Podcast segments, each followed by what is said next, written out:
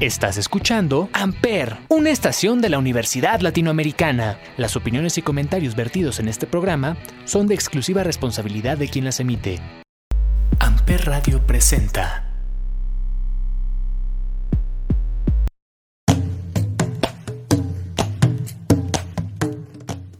¿Qué onda morrillos? ¿Cómo andan? ¿Cómo están? Ya por fin viernes y viernes de la voz de los sin voz.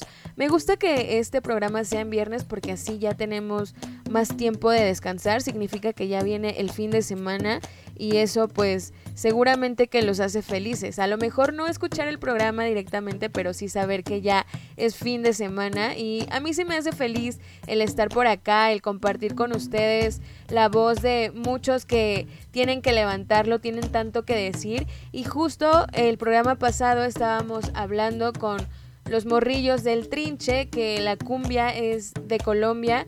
Y justamente hoy tenemos con nosotros a un amigo que es colombiano directamente desde allá. Va a platicar con nosotros sobre el tema que a él le interesa, a él le llena el corazón. Él no es meramente artista, pero sí se dedica a defender lo que está a su alrededor, a defender lo que el corazón le, le llama. Esto es porque él se dedica a ser activista político, además de que es representante de las colonias del Consejo Laboral Afrocolombiano a su corta edad, porque él tiene 21 años, pero él se ha metido en todo este tema debido a lo que ha tenido que pasar directamente por ser afrodescendiente y las personas que están a su alrededor. Es real. Eh, tristemente todavía en pleno 2021 tenemos que pasar por este tipo de temas de discriminación que no entiendo cómo es que pueda suceder así porque finalmente todos somos pues hermanos, ¿no? Somos pues puede que sí de diferentes razas, de diferentes tonos de piel, de diferentes demarcaciones, pero eso no significa que alguien sea más que tú.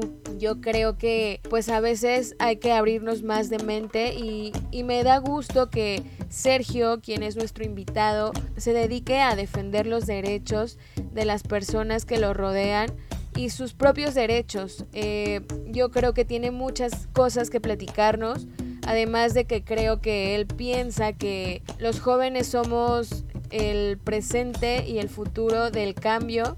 Y eso está increíble porque un joven defendiendo a los jóvenes es impresionante y no todo está perdido. Y él, según yo entiendo, apoya el arte, la cultura de su región y creo que esto es de suma importancia ya que muchas veces no tomamos en cuenta a nuestros indígenas quienes son la raíz de lo que somos actualmente. Y todo este tema que es muy amplio, por eso es que estoy muy emocionada de tener a Sergio por acá y de que pueda compartirnos un poco de su visión, porque siempre es importante conocer otros panoramas, ya que tiene mucho que platicarnos, ya que tiene mucho que levantar la voz para hacerse escuchar desde Colombia hasta México y esperemos que este episodio llegue a muchos oídos para que pueda ser escuchado y podamos entender un poco su causa. Además de que él también es eh, columnista de opinión en algunos medios de su país, así que va a estar sumamente interesante y antes de irnos con él vamos a escuchar una rolita que de verdad que al escucharla me me causa escalofríos, me provoca escalofríos porque pues tiene un gran significado si te pones a analizarlo. Escúchala con atención, eh, se llama Derecho de Nacimiento, es de Natalia Lafourcade. Y el significado que yo le doy es que todos somos uno, somos hermanos y siempre la causa o la razón por la que estemos luchando es muy válida y tenemos derecho de estar aquí luchando por eso, defendiendo lo que creemos que es nuestro, siempre y cuando pues no haga el mal, claro está. Pues nada, escuchamos esta rolita que aparte pues tiene un ritmo padre, acá como bailable, así que está buena para este viernes. No se la pierdan, no se pierdan este episodio que está muy interesante en verdad. Y antes de irnos a la rolita, se me estaba pasando, les mando un saludo a todos nuestros hermanos colombianos. Saben que pues estamos aquí como hermanos unidos. No es el primer colombiano Sergio que está aquí y eso me hace feliz porque quiere decir que tenemos una audiencia más amplia. Entonces les mando un saludo muy grande, un abrazo muy cálido y pues aquí estamos como hermanos mexicanos. Escuchamos esta rolita aquí a través de la voz de los sin por Amper.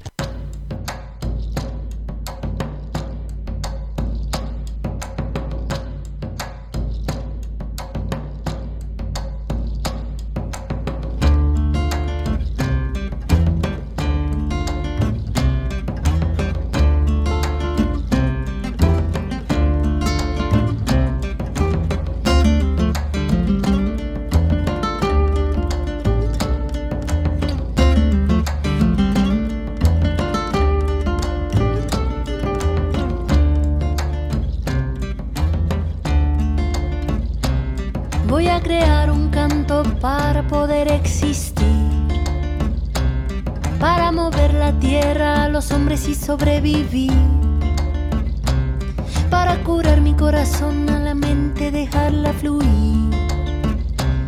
Para el espíritu elevar y dejarlo llegar al fin.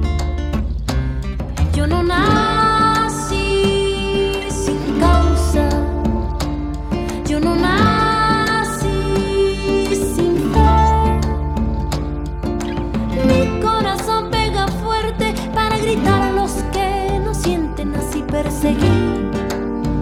a la felicidad. Voy a crear un canto para el cielo respetar, para mover las raíces de este campo y hacerlo brotar, para mover las aguas, el veneno verde que hay por ahí, para el espíritu elevar y dejarlo vivir en paz. Yo no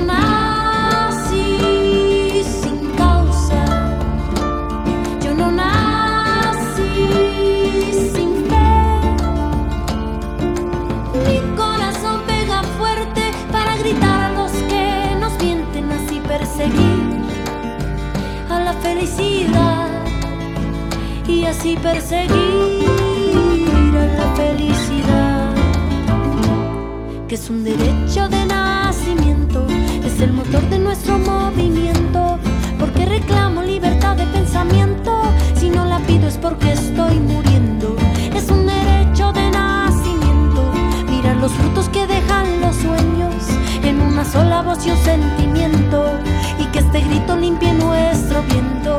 Voy a crear un canto para poder exigir que no le quiten a los pobres lo que tanto les costó construir. Para que el oro robado no aplaste nuestro porvenir. Y a los que tienen de sobra no les cueste tanto repartir. Voy a elevar mi canto para hacerlos despertar.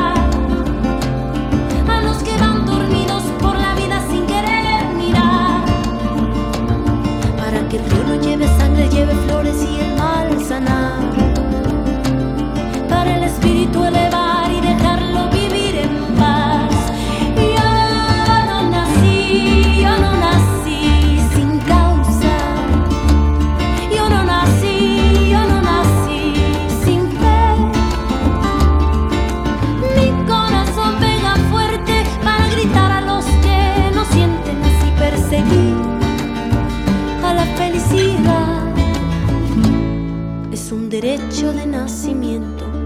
el motor de nuestro movimiento, porque reclamo libertad de pensamiento, si no la pido es porque estoy muriendo, es un derecho de nacimiento.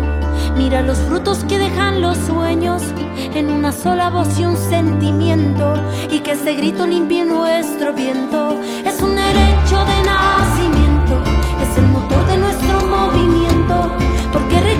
libertad de pensamiento. Si no la pido es porque estoy muriendo. Es un derecho de nacimiento.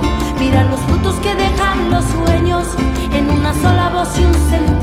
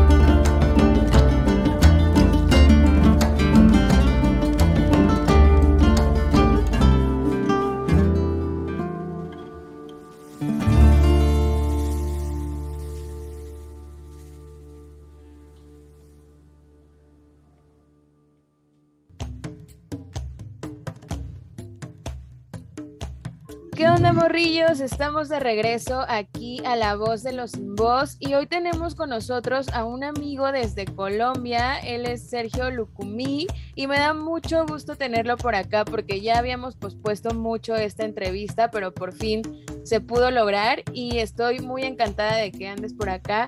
¿Qué tal, Sergio? Bienvenido. Un gusto tenerte aquí en La Voz de los Sin Voz. Hola Fátima, qué gusto el mío. Eh, gracias, estoy muy grato pues por compartir con tu audiencia. Para mí es un orgullo que nuestra voz llegue hasta México. Yo creo que eh, eso es un hito porque faltan muchas voces que lleguen por fuera del territorio para que se den cuenta pues, de qué es lo que pasa acá, sea bueno o sea malo. Claro, siempre como que nos cerramos a, nuestro círculo y no vemos más allá de lo que tenemos a, nuestro alrededor, pero pues está increíble que, como dices, podamos portar una voz de un poco más allá de la frontera, entonces está súper padre. Y cuéntame, Sergio, eh, ¿cuántos años tienes? yo tengo 20 añitos, 20 añitos ya como que bien vividos en algunos aspectos. Qué buena onda. ¿Y de qué parte de Colombia eres? A ver, yo soy de, bueno, yo vivo en Cali. En Cali es la segunda ciudad con más negros en toda Latinoamérica.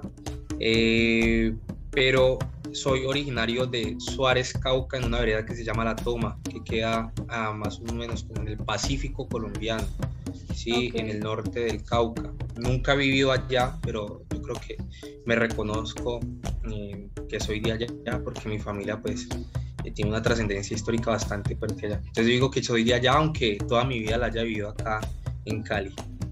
Muy bien, ¿y cuál es esta trascendencia histórica? ¿Nos puedes contar un poquito?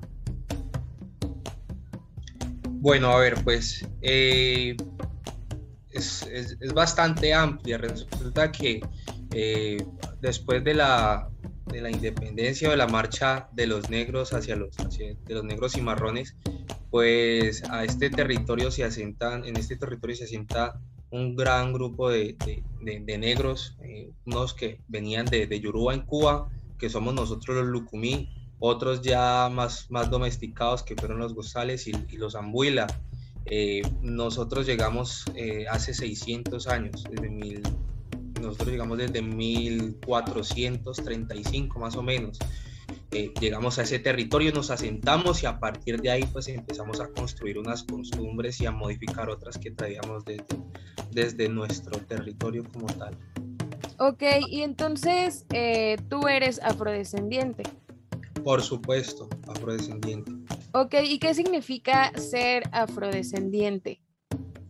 Bueno, hay dos perspectivas, yo, yo, las entiendo así. La primera es la perspectiva que tengo yo y la segunda es la perspectiva que tiene eh, la gente en general que no se reconoce o no se denomina con, con una etnia en particular. Para mí ser negro personalmente es, eh, es una lucha constante, ¿sí? La, porque yo me he enfocado siempre en tratar de reivindicar esos derechos de los negros aquí en Colombia y de que no se vulneren, por supuesto, ni se sigan vulnerando eh, como ha venido pasando a, través de, de, los años en la historia. Digamos que eso es un hito que, que marca pues una, una lucha constante, ¿cierto?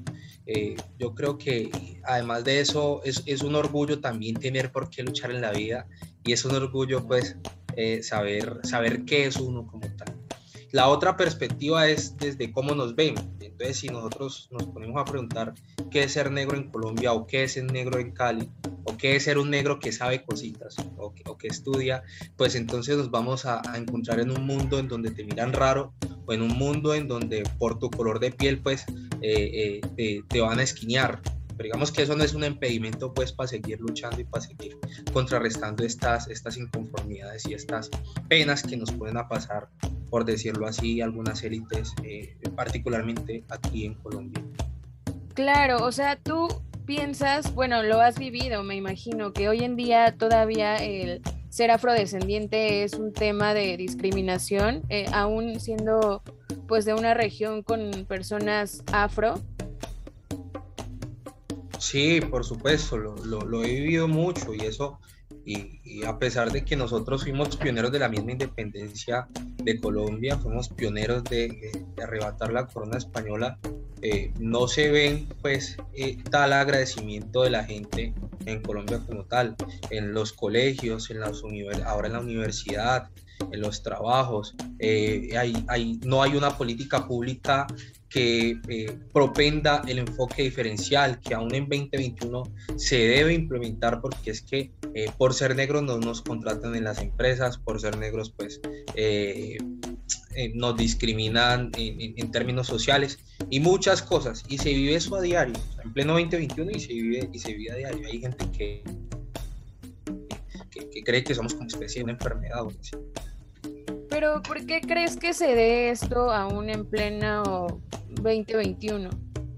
Porque es que eh, Colombia es un país, sigue siendo un país, país tercermundista.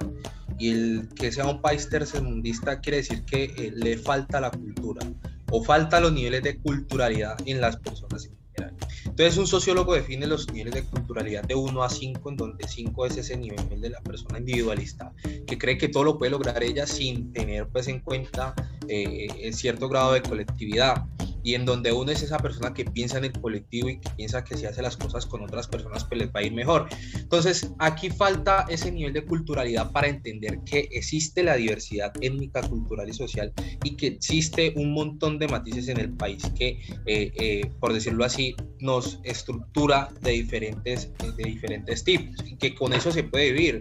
O sea, hay negros, hay blancos, hay azules, amarillos, hay, hay, hay eh, personas de todo tipo de índole que en pleno 2021 pues debería ser eso normal, pero digamos que eso, eso no se ve porque falta mucho la educación. Entonces, eh, nuestra, nuestra educación pues está siendo como obsoleta y nos ponemos a, estudiar cosas que no tienen que ver con el nuevo mundo, sino que eh, seguimos enfocados es en, en, cosas que en, últimas no, no, no sirven. Sí, entonces yo creo que es esa falta de educación, falta de niveles de culturalidad los que nos tienen hoy como Ok, Sergio, y leyendo un poco de tu reseña, estaba viendo que eres columnista de opinión, activista político y representante de colonias eh, afrocolombianas.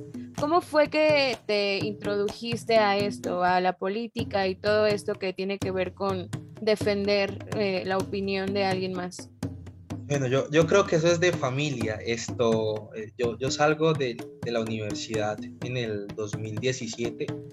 Eh, tenía apenas 16 añitos, pero mira que, digamos que en el pasar por mi colegio yo ya tenía como esa chispita de, de, liderazgo y, y, y, siempre defender intereses que ni siquiera eran los míos. Entonces yo en mi colegio fui representante, fui contralor, mediador, fui personero y un montón de cosas que eh, a través de mi vida académica eh, media, pues me fueron formando. Luego entonces salgo de, del colegio eh, y un tío que se llama Johnson Torres, él es el secretario general de la Central Unitaria de Trabajadores y también es candidato a la Cámara de Representantes al Congreso de aquí en Colombia, que por supuesto a propósito son ahora en marzo del 2022. Entonces él me dice como que ve Sergio, yo voy eh, tengo un proyecto político en mi mente, ¿qué tal? ¿Qué te parece?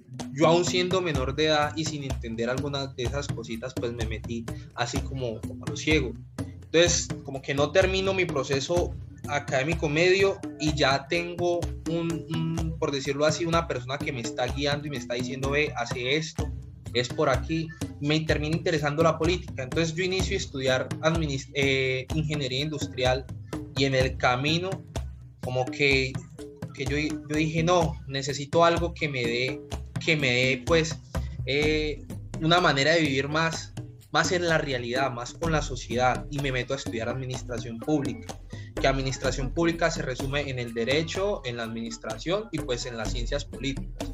Entonces me meto a estudiar administración pública y a partir de ahí crece pues más ese, ese entusiasmo por trabajar en política y por meternos en política, por supuesto. Ya a partir de ahí pues se generan el montón de encuentros que pues me tienen aquí donde estoy hoy. ¿Y para ti qué significa estar inmerso en temas políticos dentro de tu país? Bueno, es, es complicado, ¿cierto? es complicado porque en Colombia han gobernado las mismas familias hace más de 30 años. A pesar de que eh, nosotros nos hemos enfocado en que eso cambie y que la política sea cambiante, hoy no es una realidad. En el 2018 ganó eh, pues, el, actual presidente y ganó bajo una serie de mentiras que uno le, parecería eh, que, son absurdas, pero pues aún con esas mentiras ganó. Pues es muy difícil porque aquí al que no piensa como, como se supone pues que ellos creen que deben pensar, pues lo matan, ¿sí? Como piensan las, las élites que han gobernado el país, pues los van a matar. Y aun cuando nosotros sabemos lo, que, lo difícil que es, nos hemos arriesgado.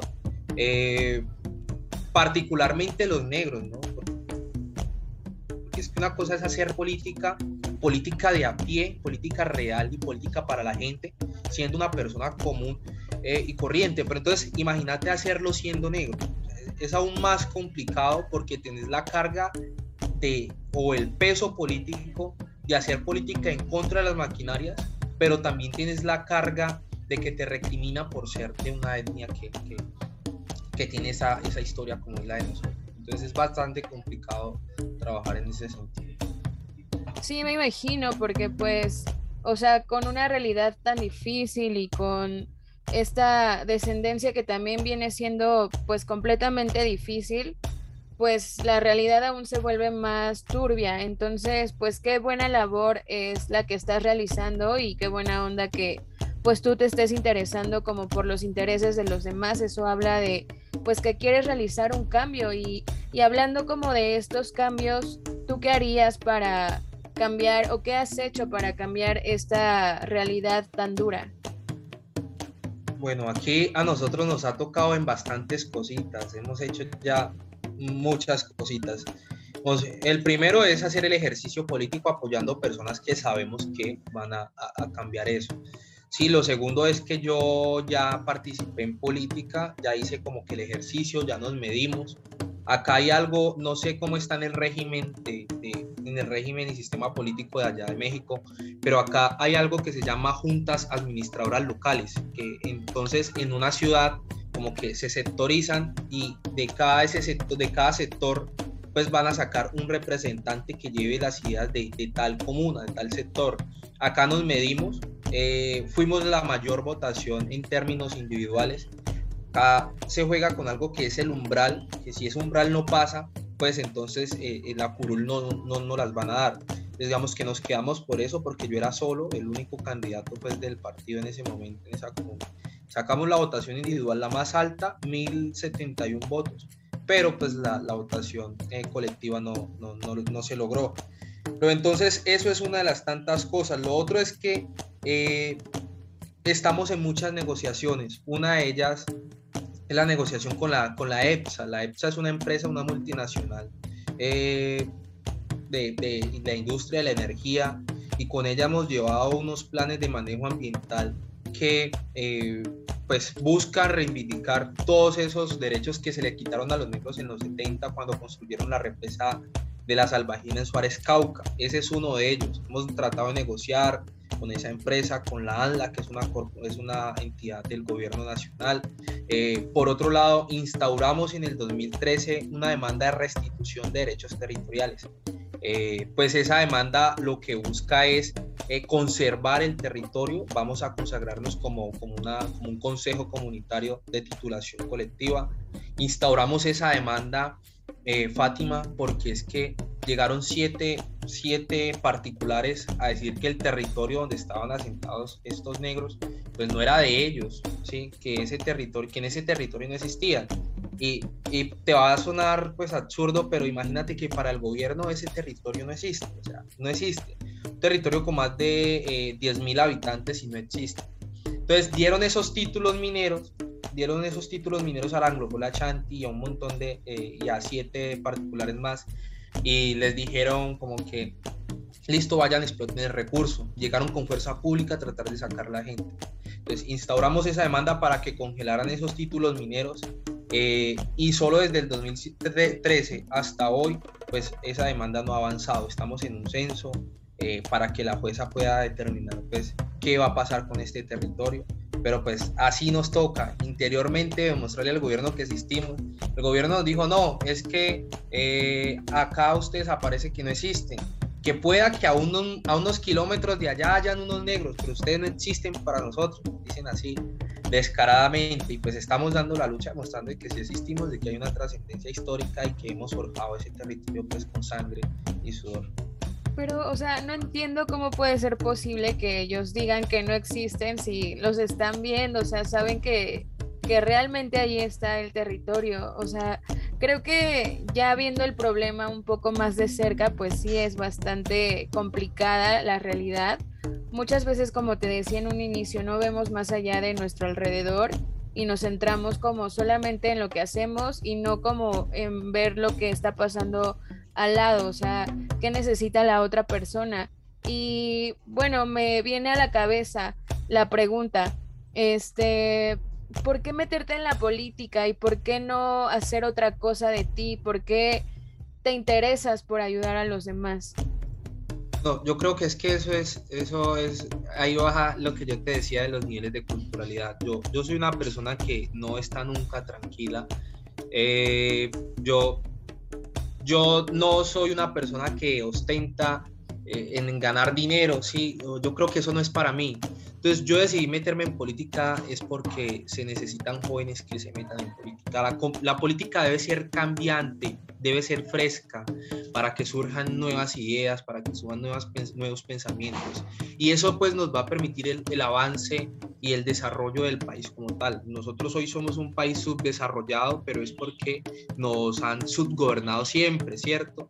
Eh, es un país que no ha gobernado con cara propia, sino con intereses extranjeros. Entonces yo creo que eh, mi interés en política nace es por querer cambiar eso porque eh, hay jóvenes, necesitamos jóvenes que se sigan metiendo. Yo creo que eh, hemos cumplido de una u otra manera ese aspecto de, de, interesar a los jóvenes. Acá estamos en algo que se llaman consejos de juventud, que se eligen en todo el país. Son como grupos pequeños de jóvenes de 14 a 28 años que se meten a trabajar de la mano con los gobiernos locales y nacionales para, para, para implementar medidas que les sirvan a los jóvenes. Yo creo que eh, ese es el camino, hay que hacerlo por ahí y si no hacemos esto, pues eh, no va a cambiar nada. Yo soy una de las personas de que digo que eh, si seguimos haciendo cosas iguales, pues no va a pasar nada. Hay que hacer cosas diferentes pues, para que pasen cosas diferentes, valga la redundancia.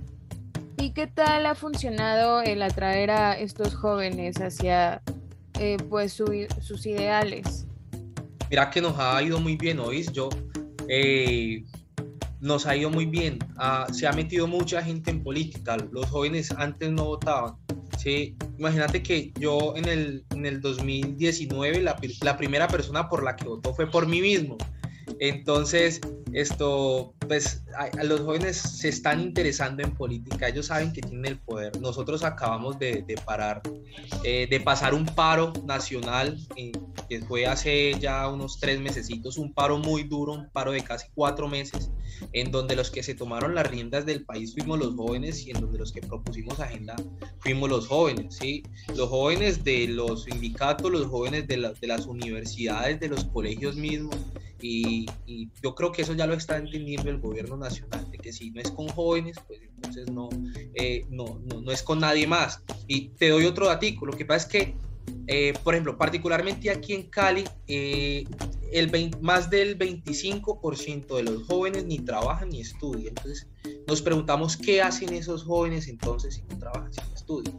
Entonces, están los jóvenes que no trabajan, los que no estudian, están los que están en el rebusque del empleo, los que viven de la informalidad y entonces ese montón de componentes se forman una bola hasta que eso estalla, entonces permite pues que los jóvenes despierten y empiecen a buscar medidas que les permitan el cambio. ¿Y tú has visto que sí ha habido un cambio por parte de los jóvenes aplicado ya directamente en lo que tú haces o en general en, Colombia, aparte del paro que ya me mencionabas, que sí me enteré porque tuvimos con nosotros a Estela Guzmán, quien es intérprete, y ella es justo de Colombia y me estuvo platicando de que el grupo al que pertenece de mujeres, eh, pues levantaba la voz por, por todos los colombianos, pero ¿cómo ha sido esto eh, desde tu perspectiva con los jóvenes? No, yo creo que ha sido muy positivo porque eh, antes no se veía esto, o sea, antes el, nivel de eh, abstinencia de las personas para votar aquí en Colombia antes era más del 50%, eso cambió, digamos que el, paro permitió y eh, esta inconformidad de los jóvenes que venía ya desde hace unos añitos, pues permitió que eso cambiara y que avanzara de forma positiva, porque sabemos que no estamos, si no estamos en los espacios de decisión, pues las cosas no van a cambiar. Muchos jóvenes nos organizamos, en, unos en organizaciones estudiantiles, otros en organizaciones eh, laborales, asociaciones de mujeres, de, eh, de, muchos, de muchas materias, y nos organizamos para meternos en política. ¿sí? Acá todo mundo está en política. Nosotros acabamos de salir de una cumbre nacional que se hizo el 20 de, de, de octubre. Nosotros estuvimos en una cumbre nacional que eh, permitió que todos los jóvenes de Colombia pues implementáramos, nos organizáramos en diferentes colectivos para sacar una nueva plataforma nacional.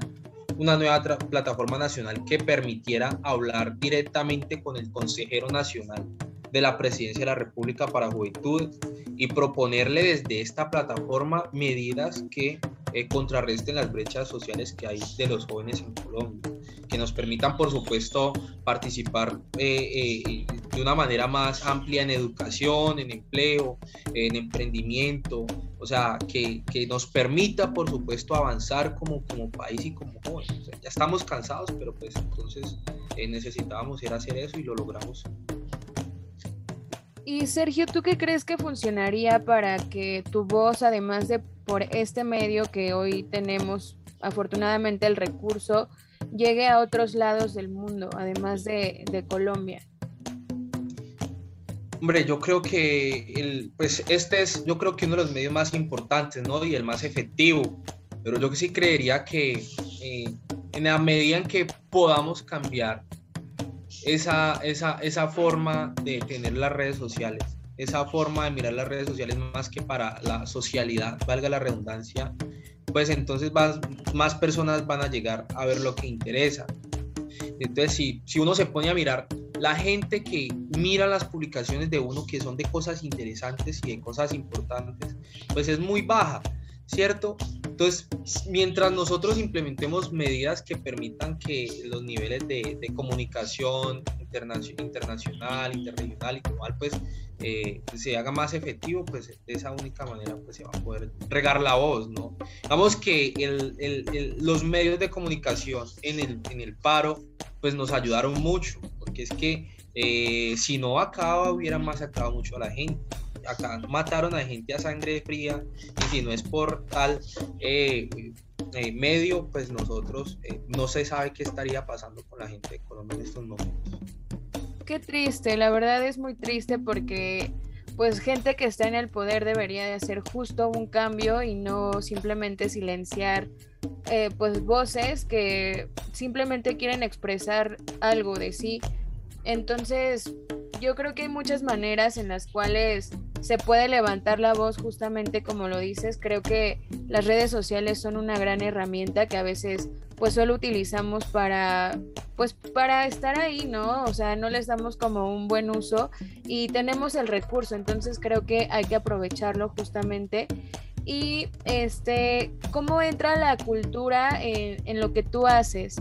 ¿Hay una parte en la cual este ámbito pueda eh, resaltarse? Sí, por supuesto. De hecho, yo creo que eh, una de las cosas por las que más trabajamos con las comunidades negras es para que no se pierda la cultura.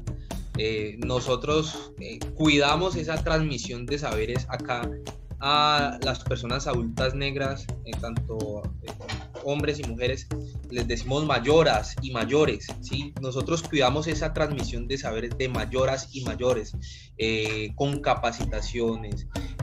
acá creamos violines de guadua, eh, creamos instrumentos que en su momento fueron ese canal para la libertad de los negros. Nosotros cuidamos mucho eso eh, y eso se ve reflejado en, en, en, los festivales que tenemos. No sé si hayas escuchado alguna vez del festival del Petronio Álvarez. Eh, es un festival nacional, es bueno, internacional, donde llega mucha gente de dos países, pero eh, donde se muestra mucho la cultura eh, del Pacífico colombiano como tal y el Pacífico mundial, por supuesto. se tocan los violines caucanos, la marimba, el currulao, no sé si haya escuchado eso, de esos términos. De hecho, Herencia de Timbiquí es, es, un, es un grupo eh, afrodescendiente que se enfoca en tocar ese tipo de música y esa es la cultura que permite que, que, nosotros sigamos hoy donde estamos, que permitió, por supuesto, que nosotros hoy lleguemos donde estamos. Las trenzas, por si no sabías, las trenzas que se hacen las, las niñas acá, afrodescendiente, fueron esos mapas que se tallaban ellas mismas con su pelo para mostrarle a los demás compañeros que los acompañaban eh, dónde se iban a situar para crear las, los, los cimarrones eh, y todo eso. Digamos que nosotros con la conservación de este territorio del que estamos eh, demandando ahora, eh, vamos es a cuidar una cultura pues que tiene una trascendencia histórica de más de 600 años y que a partir de ahí pues esa transmisión de saber no se vaya a perder y que las futuras generaciones pues lo sigan cuidando. Porque eso para mí es como un patrimonio sagrado algo que, que no se vende por más que uno quiera. Muy bien Sergio. Pues ya que estás mencionando a herencia de Timbiquí nos sí se pronuncia así verdad sí exacto. Ok, vamos a escuchar una canción que tú nos recomendaste justo, que se llama Coca por Coco y pues presten la atención, realmente pues sí trata un tema bastante fuerte y bastante real, pero pues tiene un, un saborcito pues padre, ¿no? Me gustó mucho y bueno, la escuchas, escuchas Coca por Coco de Herencia de Timbiquí aquí a través de la voz de los sin voz por Amper.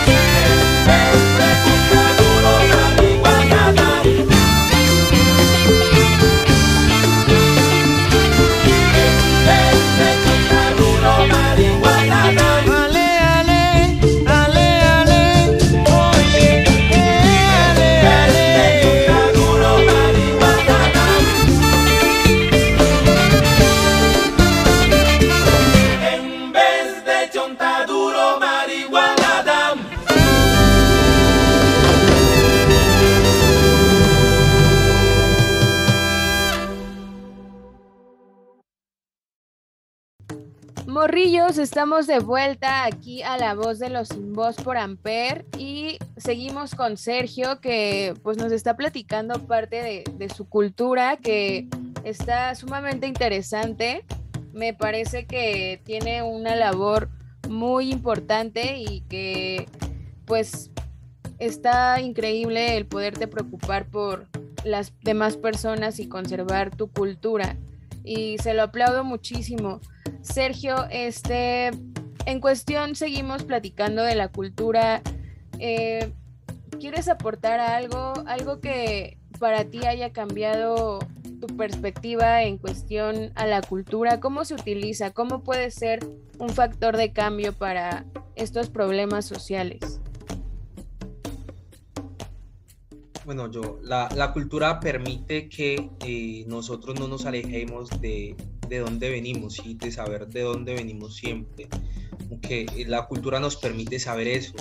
Yo eh, escucho cualquier el tambor que tenga que ver con la ancestralidad y como que siento que eh, se me mueve el cuerpo, que eso pasa por las venas. Yo creo que es muy importante eso que la, la, conservación de eso nos permite, vuelvo y reitero, saber de dónde venimos. Lo otro es que eh, nos permite seguirnos comunicando con nuestros ancestros, o sea, nos permite seguirnos comunicando con personas que quizás sienten eso y en factores de cambio eh, nos permite expresarnos sin violencia, nos permite eh, mostrar que nosotros queremos un cambio y que protestamos sin necesidad de utilizar un arma, una piedra, lo que sea. Nos permite eso, comunicarnos, eh, mostrar nuestra, nuestras expresiones, demostrar nuestra rabia, eh, desahogarnos y todo eso. No, no pasa desahogarnos eh, y, un montón de cosas más. Entonces la, la, cultura siempre está tratando de mostrar lo mejor y sacar lo mejor de cada una de las personas. Y me decías algo de unos violines, este, no me acuerdo muy bien el nombre, pero ¿cómo son? ¿Me puedes explicar un poco? Ok, los violines caucanos. Resulta que existe el violín a nivel nacional, ¿cierto? Eh, el violín a nivel nacional es, es, es algo muy, por decirlo así, muy sofisticado y todo eso, pero acá los violines caucanos tienen un sonido muy particular que suena como a pacífico colombiano, que se sabe que es de gente que tiene eso en la sangre. Acá hacemos violines incluso con guaduas. Las guaduas son unos, eh, no sé si sepas cuál es. es, es como un tipo de bambú, como un tipo de bambú, pero más grueso. Entonces hacemos violines con ese, con ese material, imagínate. Eh, eso es una cultura que lleva también desde siempre con los negros aquí en el Pacífico colombiano y por supuesto ha ganado muchos, eh, muchos concursos. Ahora han tratado de quitarnos eso, ¿no? Por medio de la economía naranja.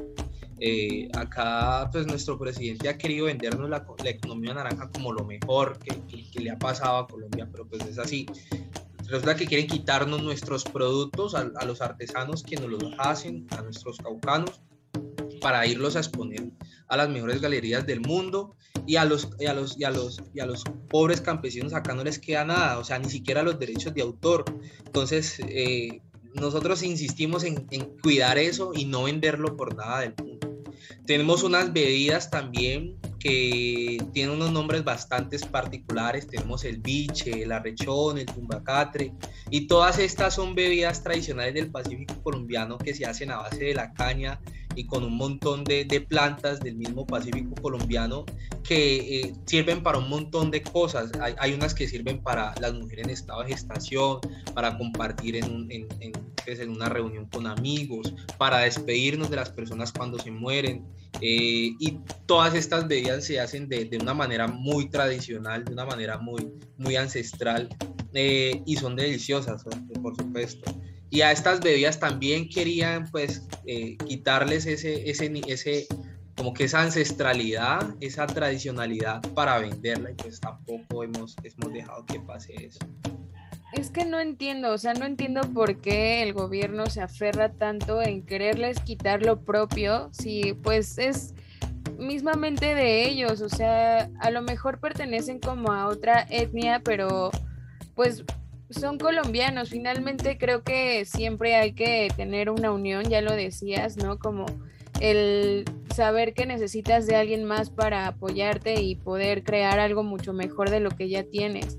Entonces, qué triste, qué decepcionante que, bueno, el gobierno en general en todo el mundo es así, o sea, como que se quieren apropiar de cosas que, que no les corresponden y, y qué padre que haya gente como tú que quiera defender lo que es propio y, no solo por ti, sino por los demás, los que están a tu alrededor. Por eso lo resalto mucho porque me parece sumamente, una labor sumamente ardua y, pues muy aplaudible. Eh, regresando un poco a lo que decías, ¿me puedes explicar qué es la economía naranja? Es que, bueno, yo no puedo alcanzar a entender ese término la, economía naranja es como un programa mundial que existe a nivel mundial. Eso es como un programa que implementan los países para vender culturas de todo el mundo, ¿cierto? Como para mostrar culturas de todo el mundo. Entonces, eh, te pongo un ejemplo. Un ejemplo puede ser que tú eh, tengas una artesanía eh, que hagas con tus manos, que te resulte lo más fácil hacerla para ti. Y entonces llega una empresa grande, llega esa empresa grande y te la compra y te compra los derechos de autor y va y la vende a más del 200% de lo que tú la produciste y dice esto es mío, esto lo hago yo, eh, cómpremelo. Y así, eso, eso, eso, digamos que a grosso modo es la economía naranja, tiene otros elementos ahí y que nos podrían pintar bonitos. Ahora, eh, en, estos países capitalistas, pues les interesa más eso. Eh, pero a grosso modo eso es la economía naranja, comprar la cultura de los países, comprar la, la ancestralidad y la culturalidad de los países y venderla en grandes galerías para después ellos tener esos resultados económicos. Vemos que eso es a grosso modo la economía naranja, que me parece algo totalmente eh, eh, desastroso, paupérrimo. Aquí en Colombia también tenemos asentados muchos, muchos, pero muchos indígenas. Eh, indígenas que tiñen sus telas con colores de, de, la misma naturaleza, o sea, que no utilizan nada, que todo lo hacen con sus manos. Y todo ese tipo de cosas, pues las quieren llevar a vender. Te cuento acá, los indígenas tienen como prácticamente su misma jurisdicción, eh, los indígenas los juzgan no por la justicia ordinaria, sino ellos mismos juzgan. Digamos que eso se ha, se ha logrado con la lucha de ellos, pero aún así eh, pues no pierde pues la centralidad del gobierno nacional. Ni a muchos de esos indígenas se les han cumplido en los acuerdos cuando se ha tratado de, de, economía naranja. Entonces, por no pasar esa misma experiencia, pues nosotros insistimos en decir que no. ¿Tú qué le dirías a todas estas personas que te están escuchando hoy con respecto a la realidad que vives día con día? Bueno, que no dejen de luchar y que si no están luchando, que lo empiecen a hacer, que trabajen día a día por mantenerse en pie de lucha para reivindicar los derechos que sean que ellos estén peleando. Eh, que la vida no la pedimos nosotros, pero entonces nosotros sí escogemos cómo vivirla y que por supuesto nosotros los jóvenes, y hay jóvenes que nos están escuchando, no somos el futuro del mundo, ni del país, ni del territorio donde estamos. Nosotros no somos el futuro, sino que somos el presente. Y mientras no hagamos pues cosas que cambien este presente, pues entonces sí a las futuras generaciones que no han crecido aún les va a tocar más difícil. Entonces, eh, a nuestros padres les tocó un mundo difícil, pero ellos no hicieron lo necesario para que nosotros hoy viviéramos mejor. Nosotros no podemos ser egoístas y dejarles este mundo así como está a, los pequeños que vienen creciendo. Entonces, sigan luchando, sigan trabajando para que un día de pronto el sol pueda brillar para todos y todas.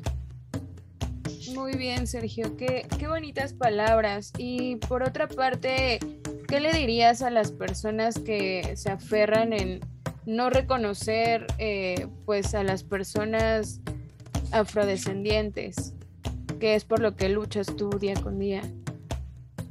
Sí, que, seamos un poco más abiertos de mente, que estudiemos un poquito más, eh, que no sean malagradecidos, porque es que eh, si, si, te lo pongo en el sentido local, nosotros los negros somos los que eh, fuimos los pioneros de la independencia de Colombia en 1811. La, la, la, batalla de Boyacá fue en 1812, que fue la, la, la independencia de la corona española pero en 1811 los negros ya éramos independientes, ya estábamos libres. Y fue a partir de ahí cuando nos unimos con los mismos campesinos y mestizos para luchar contra la corona española y libertarnos. Que no sean malagradecidos con eso, que nos, que nos reconozcan nuestro propio derecho a la vida, a la libertad, a expresarnos tales como somos, que nosotros no somos ninguna enfermedad ni ninguna persona diferente. Que entiendan que a partir de eh, eh, la molécula negra es que se nacen todas las etnias, que la persona primera en el mundo fue negra, que entiendan eso, que entiendan la historia, que comprendan que por dentro todos somos iguales y que si todos entre todos, tantos negros, afros, lo que sea, empezamos a construir juntos, pues a lo mejor, a lo mejor se va a construir un mejor mundo para todos y todas y todas, por supuesto. Completamente de acuerdo. Creo que nos hace falta mucho abrir nuestra mente para muchas cosas, ¿no? No simplemente para este tema. A veces nos cerramos demasiado eh, y nos aferramos como al hecho de que solo existe lo que nosotros creemos y en realidad no es así. Creo que es un buen medio para levantar la voz y que si puede llegar esto a alguien que pueda hacer un cambio, ya con el hecho de nosotros cambiar como nuestra perspectiva, se va generando una cadena y con eso va a conllevar a hacer un cambio pues de, de nosotros hacia el exterior. Entonces, completamente de acuerdo contigo.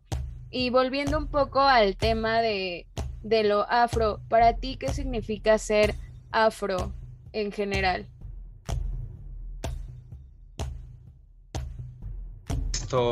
Pues eh, a mí me gusta mucho eh, el poder tener eh, la lengua que tengo, en poder esto, sentir las cosas que siento cuando hablan de mis ancestros.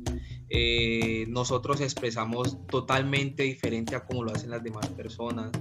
Eh, tenemos cosas muy particulares que eh, seguramente en las diferentes etnias no se ven y, eso para mí es muy importante, ¿sí? Yo creo que nosotros se nos caracteriza por esa rudeza de luchar, por esa empatía, por esa alegría, eh, por esa manera de vivir la vida alegremente, eh, al lado de personas que a veces ni conocemos. Entonces yo creo que significa para mí, eh, en resumidas palabras, eh, respeto, solidaridad, alegría, franqueza, firmeza y contundencia. Eso para mí significa ser negro.